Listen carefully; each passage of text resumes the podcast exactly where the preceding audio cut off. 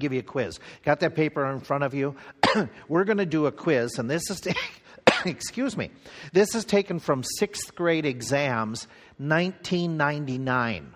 Okay, so uh, that might put it into the spot of okay, what did they study in their social science, maths, things like that. So I'm going to put the questions up here, give you a couple minutes. You can just write down your answers, and then I'll give you the answers that are you know probably correct more correct than what I would have written down, but to match up, and then we'll give you the scale on how that works. Steve mentioned to me, he said this could be very discouraging this evening. Okay, doing it, I think you guys would do great. Here's some of the questions. Just answer. Why don't answer? Why don't fish close their eyes when they sleep? What's the longest mountain chain in the U.S.?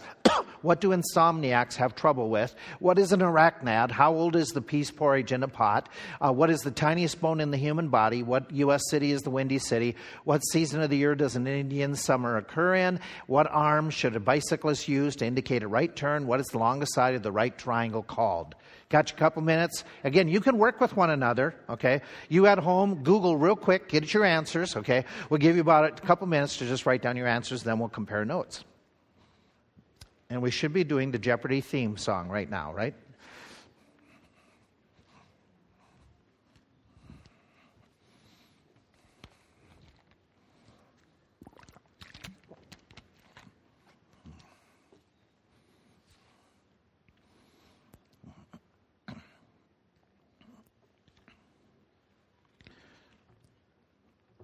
If you see somebody really, really smart, feel free to get up, walk over to the auditorium, and sit with them and get their answers.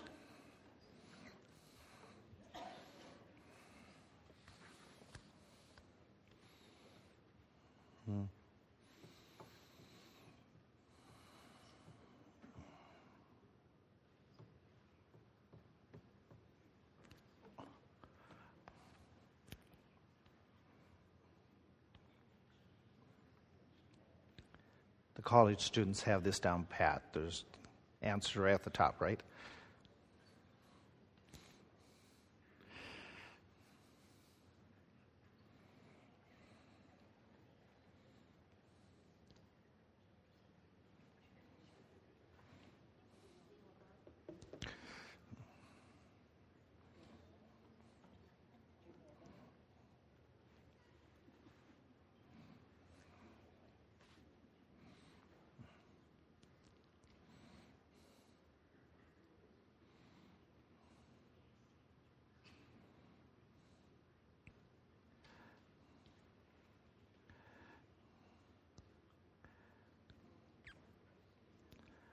You got them all? Yeah, just about 30 seconds.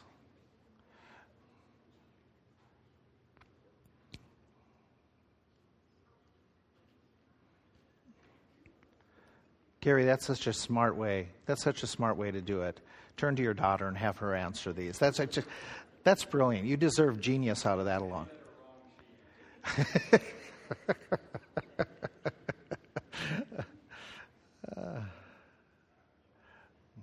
Okay, let's see how you did on this thing. Okay, why don't fish close their eyes when they sleep? Yeah, no eyelids. What's the longest mountain chain in the United States? Rockies. What do insomniacs have trouble doing? Okay, I was going to put staying awake in my service. But uh, sleeping is it? What's an arachnid? No, it's spider. How old is the peas porridge in a pot? Oh, you guys are good. What tiniest bone in the human body? Yeah, okay, it's stirrup in the inner ear. What's the windy city? It's Chicago. What season of the year does an Indian summer occur in? You got it. What arm should you use to indicate a right turn? Yeah, the left arm. What's the longest side of the right triangle called? Oh, you guys are good. Okay, got your number of your right answers? Here you go. Here's the scale. If you are able to get 10 right, you're a genius. Okay. Do we have a bunch of you here? Okay, this one. If eight or nine, you're really smart. If you're six or seven, you're above average. Five, you're average. Three or four, not too sharp. Okay, one or two, you should have repeated the sixth grade. Okay, so you figure out where you're at on that one, and you can compare notes. And if you got none, wow, where did you go to school? Is the question. Okay, let's uh, let's get into a wisdom passage. Okay, in Proverbs, it's talking about getting smart, but it's not about the smart of getting good grades. Proverbs is four is in a section of the book of Proverbs that's talking about getting wisdom, and when he's talking about it, it's a dad talking to his son, probably even an adult age son, talking to him and saying, "You need to get wisdom. What's interesting in the book of Proverbs, that word, that phrase, that idea of getting wisdom shows up 125 times in the 30 some chapters. And so it's a major theme, especially in the first nine chapters. The first nine chapters, over and repeatedly, is get wisdom, get wisdom, hang on to wisdom. If you get, and sometimes it'll say get wisdom, sometimes it'll have the idea of get understanding, get insights, get that, uh, get information. The word that is most frequently used is hakam. It's the idea idea of being skillful. Skillful, like um, it could be used in describing somebody who's a musician. Skillful, somebody who is doing architecture work or fine art or was doing the trim work on the tabernacle, on the temple, and they were very skilled at that artisan work. Well, this is skillful living when it comes to following God's principles and applying them to how you live. And so the idea is that if you and I are going to get this wisdom, it all starts where? The beginning of wisdom is the fear of the Lord. Okay, the fear of the Lord, having a right understanding of who we are before God Almighty. And so this passage is talking about, and if you read through Proverbs 4 and starting with the first verse, hear you children the instruction of a father, attend to know understanding. I give you good doctrine, forsaking not my law. And he goes on, talks about, for I was my father's son tender, only beloved in the sight of my mother. He taught me also and said unto me, Let thine heart retain my words, keep my commandments and live. Get wisdom, get understanding, forget it not. Neither decline from the words of my mouth. Forsake her, wisdom now is portrayed as a woman. Forsake her not, and she shall preserve thee. Love her, and she shall keep thee. Wisdom is the principal thing. Therefore, get wisdom. With all thy getting, get understanding. Exalt her. She shall promote thee. She shall bring thee to honor when you do embrace her. She shall give your head an ornament of grace. A crown of glory shall she deliver to you. Hear, my son, receive my sayings, and the years of thy life shall be many. I have taught you in the way of wisdom. I have led you in the right paths. And then he goes on and makes some other comments.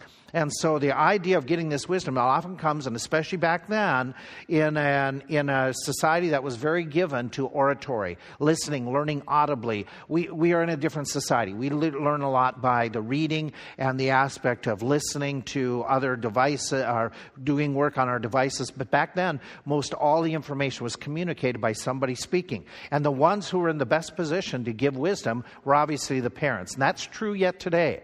Parents are the ones that can really give the wisdom wisdom on how to live skillfully.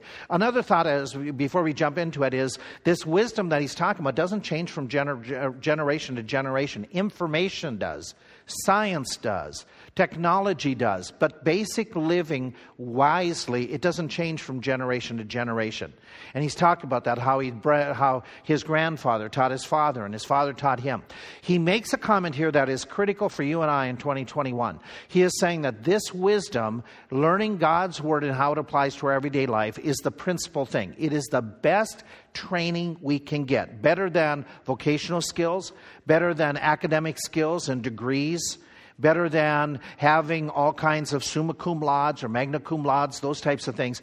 Getting this type of wisdom on how to live, how to conduct yourself, is the best part of training you can possibly get. It exceeds anything that would help you in making money and career. And there's several reasons given in the passage, okay? Because it benefits us in such a phenomenal way. He says in the text that we read, as just as an overview, he says that if you get this type of wisdom, this training, it'll help you to have a long life slash full life. Okay? Learning how to be able to do mechanical skills or carpentry skills or uh, learning engineering skills, those are all great. And the medicines, I'm so glad people study that. But he's saying this type of training, this type of learning, this type of focusing attention will help you to have a fullness of life. It'll help you, help you to have a complete life. In fact, he goes on, he says, it's going to preserve you, protect you from many of the trials and the troubles that come into so many people's lives. Now, we get trials, we run into them, and the Lord brings them to help train us. But we who are following the Word of God are going to avoid a lot of problems that other people get themselves into because we're applying God's word to how we should live, how we should be honest and moral and upright. And we avoid a lot of those problems. That's what he's talking about. And it'll bring an honor to you. He says that she, the wisdom, will promote thee. It'll bring you honor and give you an, a head of, on your head an ornament of grace. That is an ornament of, of the idea of grace there is respect from others and a crown of glory. So he's given that as a background in the first few verses. What I want to jump to is the last few verses as he winds down this passage and says, Listen to your parents, listen to what we're saying. He's going to talk about in the last few verses about certain areas, four areas in particular that we need to be careful in applying God's word, getting wisdom to our life. Well, if these four areas are mentioned, they're important for us to focus on. And again, these four areas are very practical, but he's going to, after he's given this dialogue of get wisdom, especially apply it in these four areas. That means that these four areas and how we live in these four ways, they better line up with Scripture. We better com- co- compare. How do I do when it comes to this one area and this area and this area? Am I following Scripture? Not does it feel good? Not is this what others are doing? What does the Bible say in this area? And these four areas, for those of you who are parenting and in that phase yet, these are four areas that it's obvious you must be teaching your kids. Those of us who are grandparents, he even says in the verses that we read that even grandparents are passing on information about these four areas that we have to address to help our children, our grandchildren, great grandchildren to be wise people. What are those four areas? First of all, he talks about what you think. He says, apply God's wisdom to how you think, what you think about. Go down into verse 23 with me. He says, Keep your heart with all diligence, for out it are the issues of life. And so let's dissect that, that passage. And it makes perfect sense that we're supposed to be wise in what we think about, because we read in Proverbs elsewhere that as a man thinks, that is how the person is. So he is. And so when we look at the passage, keeping your heart with all diligence, let's just dissect that phrase. The idea of the heart isn't this muscle. Okay, what does he mean by heart in ancient Near Eastern thought? When they talk about heart, what is he talking about? Okay, your innermost being. He's talking about that idea of not the muscle or, the, or your feelings, but rather what you think about, what you value, what is important to you, uh, what is your priority, it's your personality, your being. And so he's talking about, okay, this, we would say it's your mind or your spirit, but he's talking that idea keep your heart, keep your thought life. Out of it are the issues of life. That gets a little bit cumbersome to figure out, okay, exactly what does he mean? In the Hebrew, it has the idea which out of which are the wellspring the things from which other things come shooting out, come bursting out, come flowing out of your decisions for what you do, what's important, what you purchase, who you hang around with. That is true. Okay? What we think upon, here, here's an interesting observation. Okay? You probably think very similarly in the political thought, uh, very similar to the people that you are hanging around with. And so when somebody says, well, everybody I know is thinking this way, well, that makes perfect sense because you're going to make the decision to hang around people that think and value the way you do. And so we, we do that in, some of you have in entertainment. You hang around people with the same type of entertainment, that they do the same type of hobbies, they have the same interests. That makes perfect sense. Your choice of friendships is based upon what you think, what you value. If you value hunting, if you value shopping, if you value gardening, well, that's going to influence what you do, what you invest in, what you spend time in. That's what he's talking about, is be careful what you think about that because that is going to impact how you live. And he literally in the Hebrew is, you keep your heart with great diligence. The idea is you guard it, you protect your mind, you protect your thinking, not just once in a while, but with great diligence is constantly you have to be doing this. You are really observant of, I want to protect my mind. I don't want to let in thoughts or ideas that are counter or contrary to the Word of God. Now, let's make some application to that. Okay? That means that when we when we think, when we establish ideas, when we come to conclusions, our conclusions need to be based upon God's Word. Okay? Let me give you some of the options that people will go to rather than God's Word. That is the idea. We don't make our opinions or our decisions based upon what is popular, the polls. We don't make our, our, our conclusions, our decisions upon what is my family's thinking. That might be good if they're lined up with the Word of God, but if they're not lined up with the Word of God, we got a problem. What about my favorite teacher? This was their point of view. So I'm going to adopt what they said. That's great. That's good. There's nothing wrong with that as long as it lines up with the Word of God. We need to make sure that it is the Word of God that's directing our thinking, not just some of the popular commentaries, popular shows, programs, news programs. What does God's Word say about this point of view? When it comes to what you know, people will often think, what makes me the most money? That's going to determine my ethics. That ought not to be that way. That ought not be the way. What is the most, what makes me the most popular at school? That's going to determine what I value, what I talk about, how I talk. Or I want to keep my friends like me. Or I have a favorite celebrity, you know, singer or, or movie person, and they, they think that this is okay, therefore it must be okay. And we're talking about this idea of how we make decisions, conclusions about such things as this. What about abortion and divorce? Even in the Christian community, there's debate now over what about these issues that are very important issues in our society at this point. Well, is your opinion based upon the Word of God or upon what is popularized? What is going to help you advance your career? What is your friends saying? What does the Word of God say about these issues? What does the Word of God say about drinking alcohol, responding to government? What does it say about being involved in church? And be involved in ministry. What does the Word of God say about repentance, making restitution? When the Word of God talks about or says, okay, if you have a conflict, what, how do you handle it? Not what did your family do, what do your friends think? What does the Word of God say about handling conflict? Handling somebody where there's an offense. Do you need to make restitution? Do, what, is, what is repentance? What about, what about this? How we value our possessions, how we handle our trials. Well, this is what I was taught. This is the way my mom and dad always handled it. When they had, when they had problems, here's what they did. That's good. That's, that may be okay, but does it line up with the Word of God? What does the Word of God say about our trials? What does the Word of God say about the idea of how we should conduct ourselves in dating?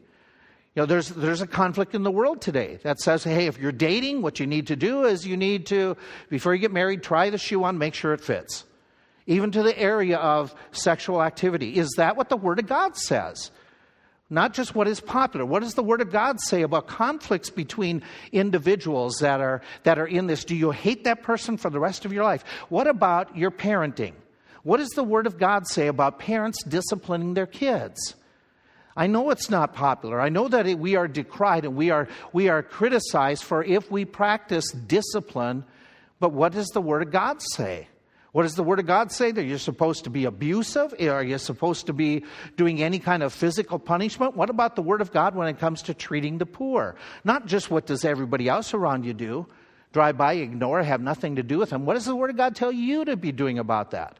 In your thinking when it comes to how do we relate to the widows within the ministry? What does the Word of God tell you you're supposed to be doing as far as being an encouragement and personally visiting and trying to reach out to them? What about the Word of God telling you how you treat your spouse? Not just what do your coworkers tell you to do when it comes to, okay, we're having some conflicts in our, in our marriage and relationship, conflicts with our kids, and my coworkers say this is what I should do. That, that, that may be fine to get an opinion, but doesn't line up with the Word of God. Does the Word of God tell you, if there's conflicts in your marriage, that what you should do is you should bail? You should give up? You know, what does the Word of God, your thinking is so important because if you're thinking it is okay to bail, that's going to influence your decisions, your commitment. If you're thinking it's okay because everybody at work says, turn in a fraudulent insurance claim, you know, and that's popular, well, that's going to influence what you do and you, how you handle those finances. If, if you're getting the, if you're getting influenced by the popular culture that says gay rights are okay and we, we should be just more receptive and, and open, that could dictate some actions. Okay, but then the flip side of it is some of the actions in the conservative circle, we got to be careful we don't swing the pendulum and do what some groups do and, and hate those people and mock those people and, and tear down those people. We're supposed to be loving. We love the sinners. We hate the sin, but we do love the sinners and want to portray the gospel to them. We know that God hates that, that sin, but God at the same time, He loved the world. He died for those individuals. They need to know that He cares for them and will forgive them of whatever sin. And so it makes a difference how we think has an influence how we act. So he warns us, make sure you think. There's a missionary that wrote about how he and his personal experience, he was in, in uh, college at the time, and he talked about how he's in the Midwest, and most of the area is flat. And so when he come to the to intersections where there are stoplights, he could see there wasn't that much, you know, as far as buildings and things. And he could determine, okay, there's a car way over there. I can get through this red light instead of stopping and waiting for that car and the entire red light and nobody else coming through. You know, he started to practice thinking, it's okay. Why waste my time? And so he started training himself that what he would do is he would bring his foot off the gas and then hit the brakes a little bit and then hit the gas you know, to get through and not wait. And he says it became more and more of a, of a practice that he started shooting through more and more, even slowing down less. But he was training himself to just look. And he says one day he was driving along and he could see there was a good wide opening space and he saw that there was no cars coming the light was red and so then all of a sudden he saw a car coming over the hill and when he took a second look at that car uh, he realized oh that car has bubbles on top of it it's lights. It's a state police car. So he said he reacted this way. You know, he stopped us because he had already been speeding up. He stopped as hard as he could. Kind of came to one of those sliding stops, and he says all he got from the state policeman was a dirty look as he went through the green light and passed. But he said what scared him more wasn't that he almost, you know, could have gotten a ticket, but he said my physical reaction. I have been training my body so much that, okay, what you do is take your foot off, hit the brake a little bit, and hit the gas. That he said, and when I saw that police car, I was in that mode, but all of a sudden I did the same thing unconsciously. I did this, I did it again. I took my foot off, I hit the brake, and then I immediately went back to the gas and hit the gas really hard, and then I had to really slam on the brakes and come to a stop. He had been training himself by his thought process that he had been repeating this pattern so much it almost became an issue that at that moment he would have sped through and could have, could have had a serious point. His idea was, that, as he concluded his article, was you and I need to be careful how we think because we create natural reactions to situations and responses. Be careful what you think about. Guard it, guide it, make sure it follows. Then he gives another area. Okay, for sake of time, let's go. This is an area that's easy for all of us to handle. We none of us have any problems with this since in verse 24. It's the idea of what we talk, how we talk. In this passage, he says in verse 24, put away from thee a froward mouth and perverse lips put far from thee. So let's dissect that. And I'm going to ask you the simple question, okay, as we go through it. The put away is what we read in the Hebrew is the idea of something very intensive. It would be not this idea of, oh, hey, I found this and I'm just going to put it away. It's the idea of all of a sudden, you, you ever have that where all of a sudden you look down and you see a spider, some type of bug, and you just, you know, you're walking through you're walking through an area woods. Some of you've been on the arizona mission trips and you see a rattlesnake. Put it far away. I mean it's a jump. It's just get away. It's almost like when i ran with you into, into the hall. We came around the corner. It was just that reaction whoa! Okay you know get away. Um, you know it's it's the really intensive reaction of get this far from you is the idea. Okay throw it away from you. You, you got the idea. And he's going to say certain speech, get it far from you. Don't even have it in your closet. Just absolutely put this out of your vocabulary. And he describes a froward mouth. What is a froward mouth?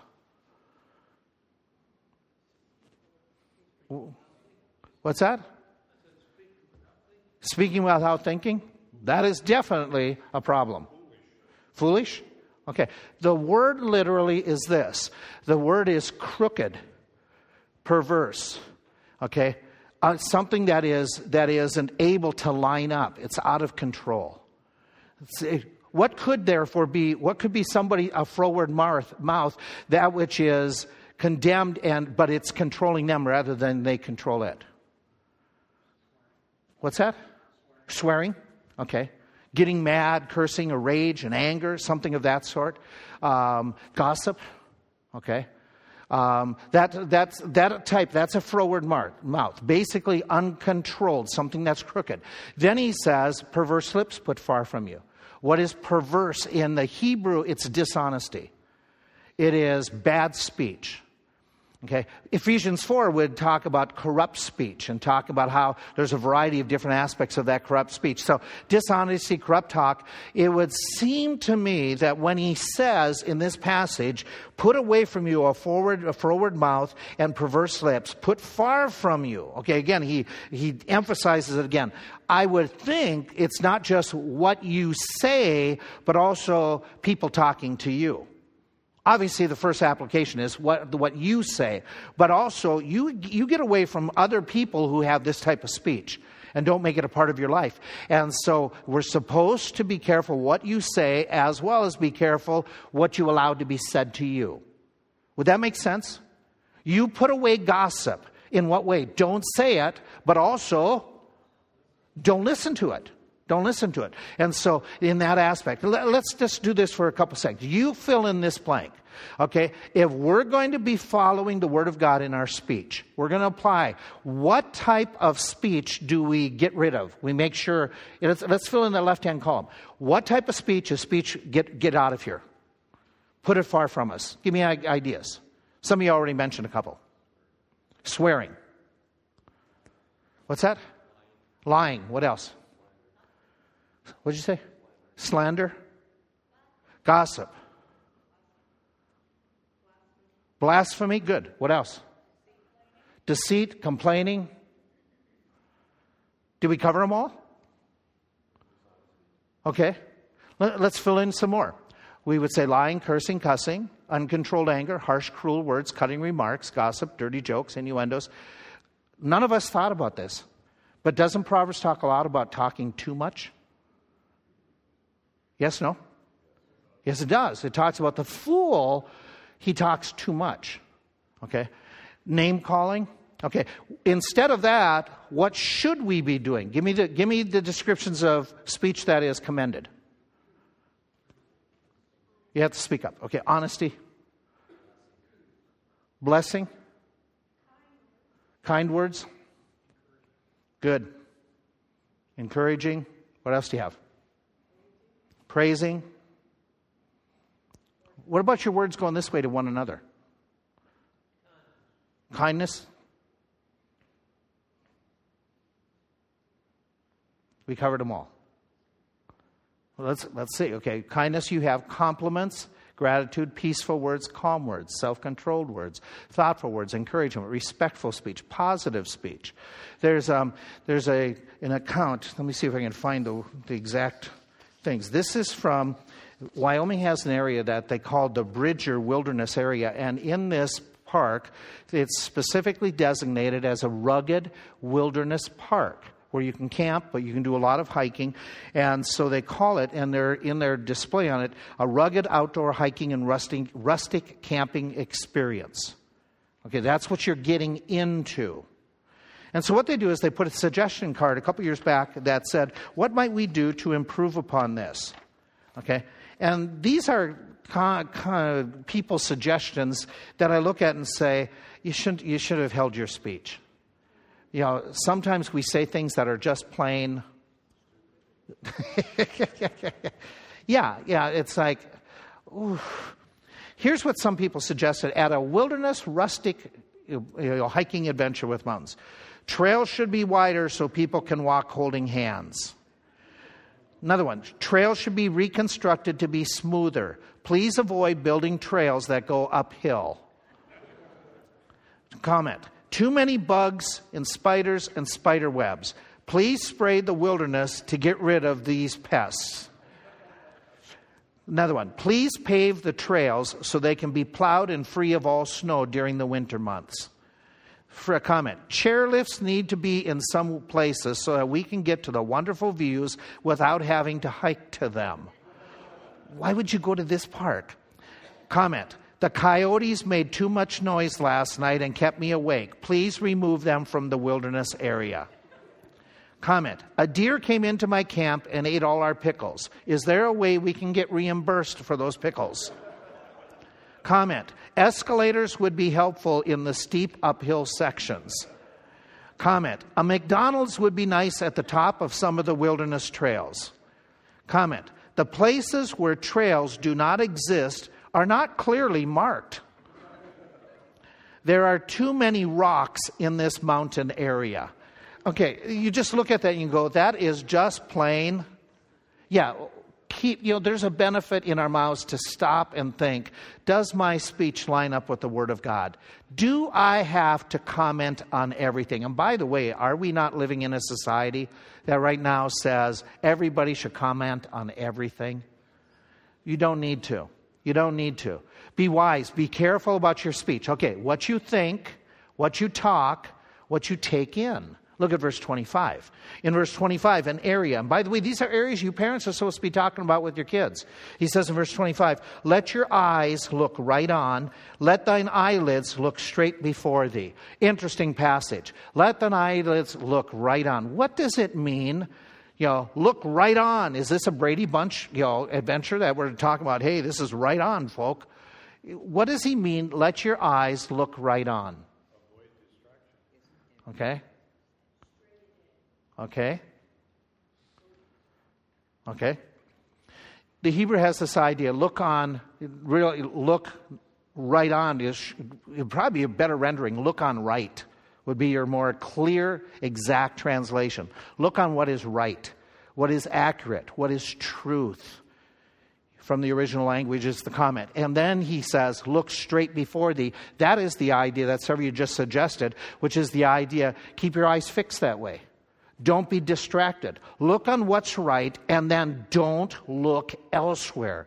Don't be distracted to veer into some type of an error. error, error. So, you know, that old idea of see no evil, hear no evil, speak no evil. Okay, how do we apply this verse? We need to filter. We need to filter what we take in via, via God's word as the filter. In, in other words, what I mean by that is this we need to be careful what we're reading, what we're watching, what we're listening to we need to be careful what we are examining, what we're researching, because we all know that if it's on the internet, it must be true. Okay, right? Is there a lot of dangerous things on the internet? There is. Is the internet a good tool? Yes, no? Yeah, it is. Okay. Is modern media, is there benefits to it? Can we be using it for the glory of the Lord? Absolutely. But do we need to be careful about what's on TV? What movies we watch. Okay? And so we need to be careful about that. We have to ask the question does this line up with God's Word? With God's teaching? Is this true? What's being portrayed? What's being suggested? What's being promoted? Is this true according to the Word of God? Is, is what I'm watching, let, let's pick a film. You're watching a movie, you're sitting down watching it as a family. Is it portraying biblical morality? Is it portraying how we should be relating issues and conflicts. It might be adventuresome and interesting, but am I filling my mind with what is biblically, morally right? Looking on what is right. Does it line up with what we read about in Philippians chapter 4? If you jump to the New Testament, and this is, and I'm inviting you, please go to Philippians 4 with me. Please read this with me, okay? Where he talks about what we're to be thinking on Okay, what we're to be taking in. Go to Philippians 4 and re- follow along as I read. Philippians 4, verse 8. Finally, my brethren, finally, this is an important thought I want to share with you. Finally, my brethren, whatsoever, thing, whatsoever things are true, whatsoever things are honest, whatsoever things are just, whatsoever things are pure, whatsoever things are lovely, whatsoever things are good re- report, if there be any, and by the way, the if is not the idea, if this is a remote possibility, literally in the original it says since. Okay, since this has virtue. And since there is to be praise here, think on these things, those things which you have both learned and received and heard and seen in me do, and the peace of God shall be with you. What we, what we bring into our minds, what we use for entertainment, what we let filter through our minds when we're driving down the road and we're listening to the radio. He says, be very careful what you're taking in. Be very careful. And you have to ask the question, does it expose me to worldly thinking? Love not the world, neither the things of the world. And then he goes on, describes the lust of the flesh, pride of life, the lust of the eyes. Okay? And so you have to evaluate according to that, which gets a little bit more challenging. That says, wait a minute, what I'm supposed to be doing is focusing primarily, not just as filtering from the Word of God, but the majority of what I'm letting come in should be what is right what is righteous per the word of God. And so we read in Romans chapter 12 this idea be not conformed to the world, but your mind be transformed by the renewing of your mind that you may prove, that is, make sure it's good, make, make sure it's of quality. What is the good and acceptable, that which pleases the Lord, the will of perfect will of God? Have you, by what you've been watching, what you've been reading, what you've been listening to, have you been helping to renew your mind? Or is there some things you say, hey, I, I should be turning this off? I shouldn't be reading this after all. I know everybody at work said it's good, it's great, but it's really not good for my mind. And for the battles that I have, this is something I shouldn't be near. I should just, I shouldn't be doing it. You know, so seriously examine your what you've been reading, what you've been viewing of late. I know I'm gonna, I know I'm sounding like an old codger. And some of you say, yeah, but we're in a modern day. I don't think God's principles change. Be holy, for I am holy, still applies to 2021. But we're Americans, we have more technology. I don't think we get a buy on being worldly. I think we who are born again need to sit down and say, what I watch is it something, would I have others sit down and watch it with me? Would you have your mom do it? Would you have, you know, your most godly, respected friends come in and watch it with you? Let, let me challenge you. Just think, would you have Jesus watch it with you? You know, your personal thoughts, filling your mind with what is proper, evaluating what you let into your home. Hey, this is a challenge. You, you, you, I, I'm glad I'm, I'm out of the parenting time compared to what some of you are having to deal with. We didn't have to deal with with our kids because the world has changed a lot in the last 15, 20 years. Tremendous amount. But what are you letting your kids watch? What are you watching? Letting them watch, you see. This was us. This was me. Okay? And me and my quirkiness. I limited the games that video games my kids could do. You know, and this type of video games the violent video games. I didn't think they needed to learn how to be more violent. Not my kids. Okay?